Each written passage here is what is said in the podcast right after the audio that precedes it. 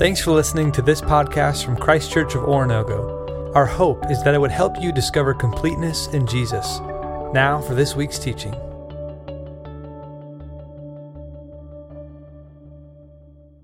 John 19 this morning, as you saw read this morning uh, in the text that appeared on the screen, the narration.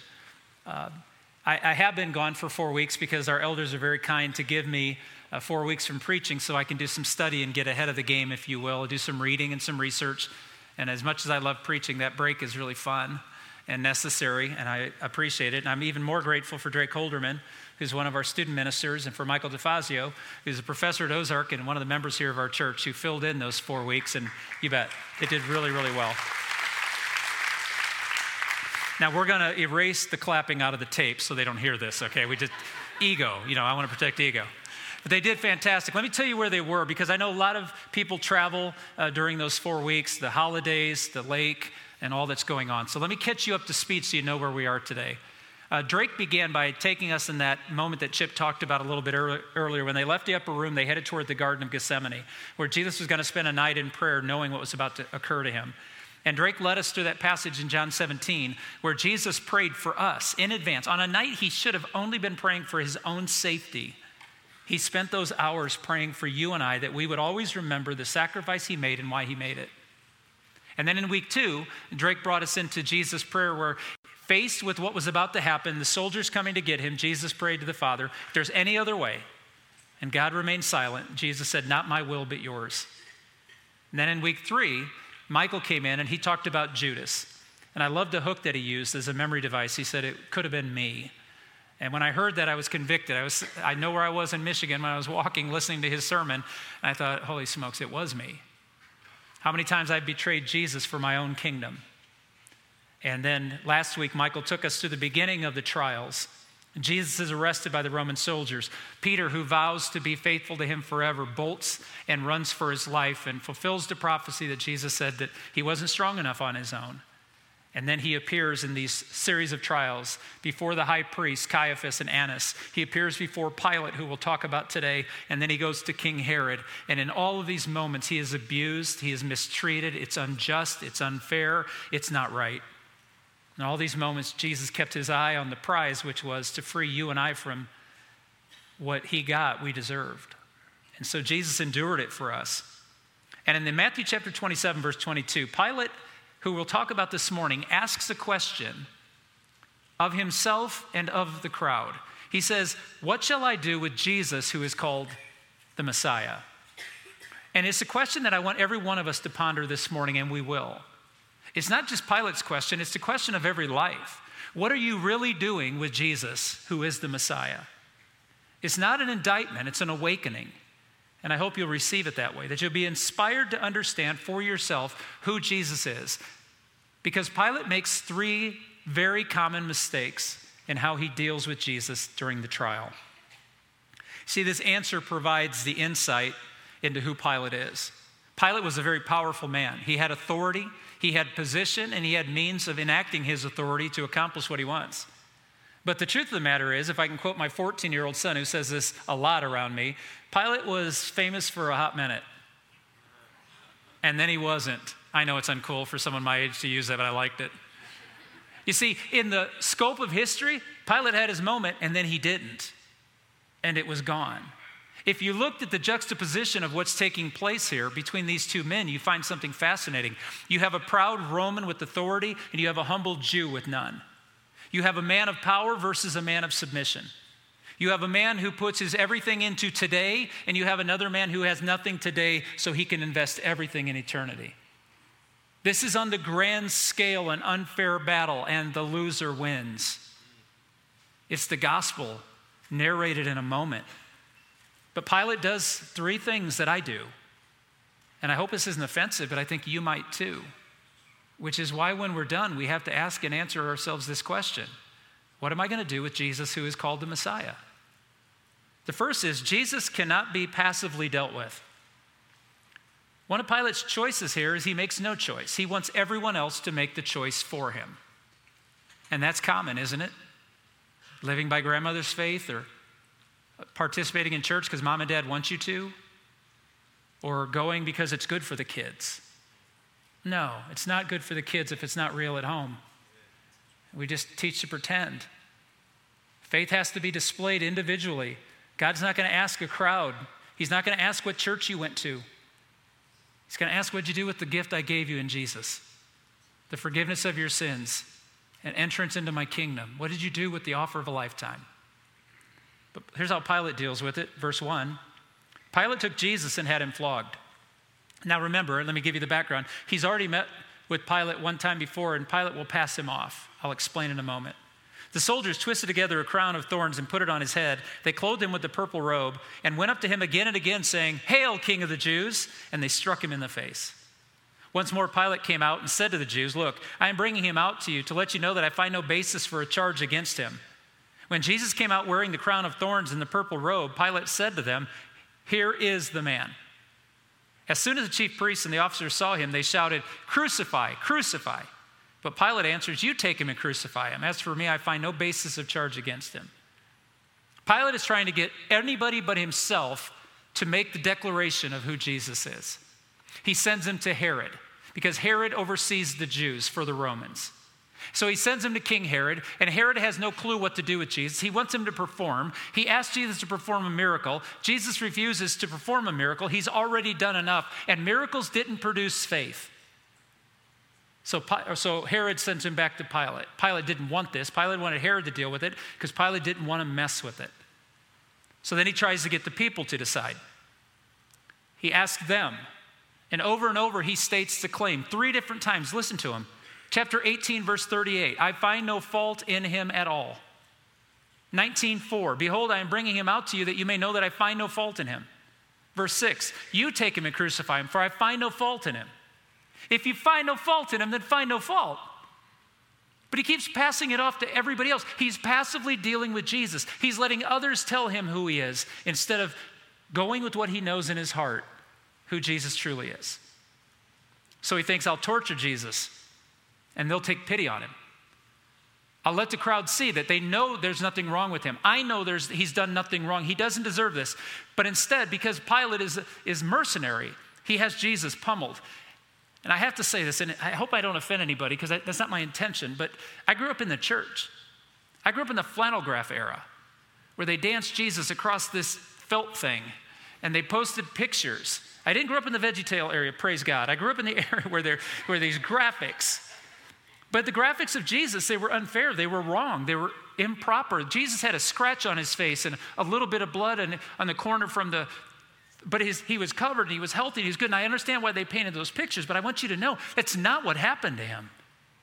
I won't even go into deep detail because there are children in the room, and that's a conversation that when you parents are ready to have with your children, I hope you do. But Jesus wasn't just abused, Jesus was tortured and brutalized. He had him flogged. Now, we don't even know what that means, except the depiction in the Roman annals are this.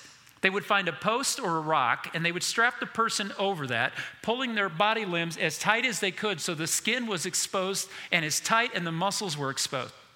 They would take this wood stick with leather straps that they wet. They'd put glass or metal or rocks on the end of that. And when your body was torn off, just imagine reaching over and grabbing your ankles. That hurts to even think about that, nevertheless. And there you are, fully exposed, and someone whips this across your body and sinks those pieces of glass, lead, or rock into your flesh and then shreds it across over and over 39 times. The Romans had three levels of flogging. According to what the research indicates, this was the worst kind, and it was known as the death before the death. 30% of the people that were beaten like this by Roman soldiers died before they were ever crucified because it opened internal organs, it opened the, the membrane, it opened the nerve endings, it exposed you to massive bleeding, shock, and death. So that's the picture of this Jesus they brought out.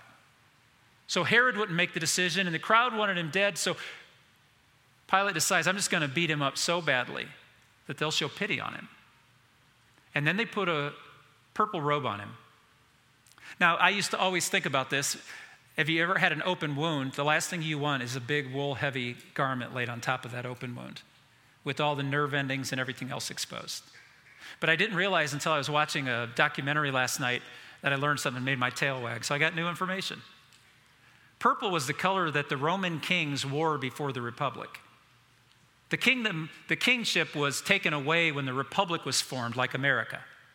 That it was run, run by a senate and by elected officials who would choose rather than a king. But the Roman kings wore purple.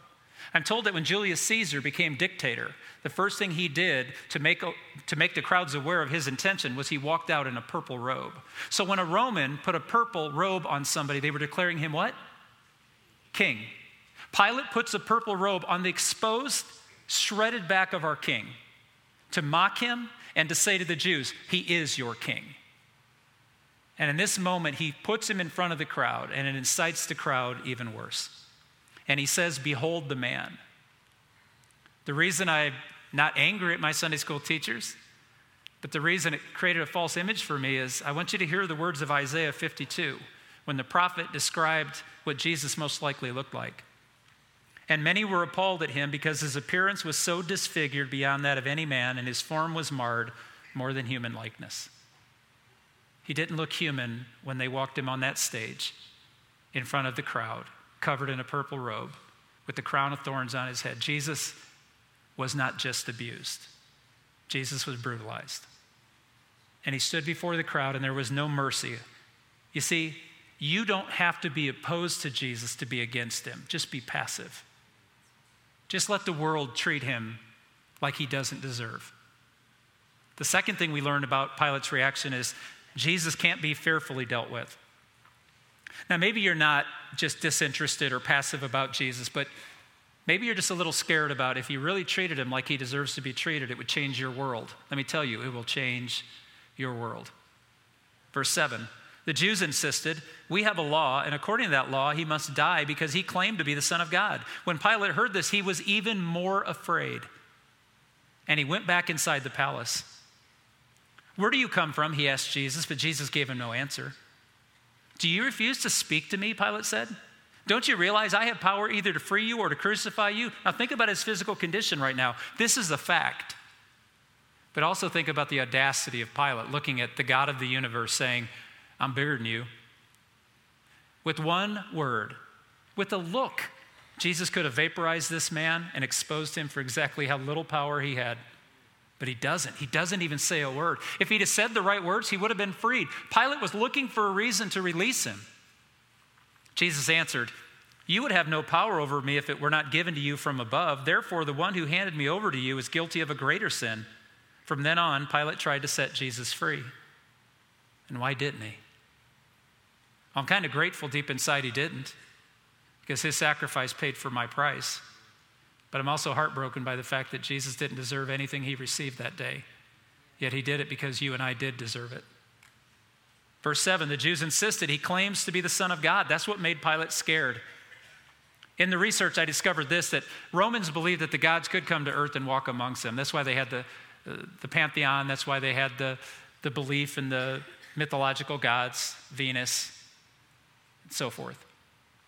Yet, I don't believe that's probably the prior motivation for Pilate's response. I think his greater motivation, his greatest fear was what if Tiberius finds out? He's the second Caesar after Augustus. Tiberius was a recluse, he was paranoid. He killed anybody who he thought even had bad thoughts or didn't want him to be their Caesar. And so there's no way Pilate's going to present this guy as king up against Tiberius and have Tiberius find out about it because that's disloyalty. So he's scared, listen to me, he's scared for his own position. He's scared for his own authority. He's scared for his own power. And many of us are not truthfully pursuing Jesus because we're scared what it'll cost us. We're scared it will cost us our power, our position, our money, our fame, our place. So we can be somebody for a hot minute and then we're not. You see, Jesus says, I call it all of it from you. So, why didn't Jesus open his mouth? Why didn't he say what needed to be said? Why didn't he claim the truth? You see, he never lies, he just doesn't speak. Why? Isaiah 53. He was oppressed and he was afflicted, he opened not his mouth. He was led as a lamb to the slaughter, as a sheep before that is silent before its shearers, so he opened not his mouth. He chose to remain silent, knowing what that would cost him. And yet he asks us to pay a cost too, and we wonder if it's enough. You see, you don't have to be opposed to Jesus to be against him, just be passive. And you don't have to be ignorant of who Jesus is to be against him, just be afraid. Because Pilate knew and could not respond, would not respond because of his fear, and he was hoping somebody else would take the blame. And thirdly, Jesus can't be selfishly dealt with. Verse 12. But the Jews kept shouting, If you let this man go, you are no friend of Caesar. Anyone who claims to be a king opposes Caesar. When Pilate heard this, he brought Jesus out and sat down on the judge's seat at a place known as the stone pavement. It was the day of preparation of Passover week, about the sixth hour. Here is your king, Pilate said to the Jews. And they shouted, Take him away, take him away, crucify him. Shall I crucify your king? Pilate said. We have no king but Caesar, the chief priest answered. And can you imagine that all the prophecies of God about the adulterous relationship that Israel had with the world came true that day when they said, He's not our king, Caesar's our king. Yet what did they hope the Messiah would do? Free them from the reign of Rome. But Rome was providing them something that Jesus wasn't a sense of protection, a sense of place, a sense of status, a sense of power for a moment, and then not. And they cried out, We have no king but Caesar. Verse 16, finally, Pilate handed, them over, handed him over to them to be crucified. So the soldiers took charge of Jesus. At that moment, it was over. There was no recourse, there was no doing the right thing. His selfishness, his position, his fear, his passivity, all of it brought about the unjust death of a great man. Carrying his own cross, he went out to the place of the skull, which in Aramaic is called Golgotha. Whoever makes himself a king speaks against Caesar. We have a king, his name's Caesar.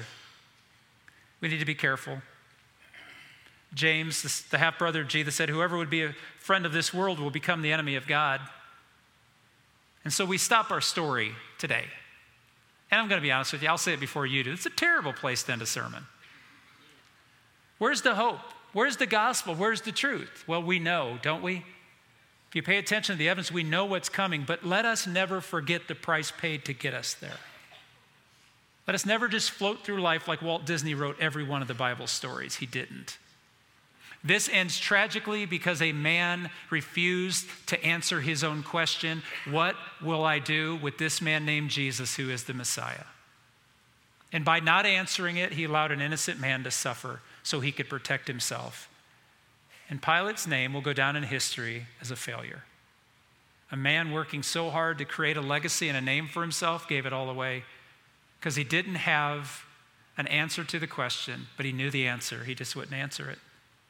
What will I do with this, Jesus? Luke, in his telling of this particular moment, says, And the voices of these men and of the chief priests prevailed.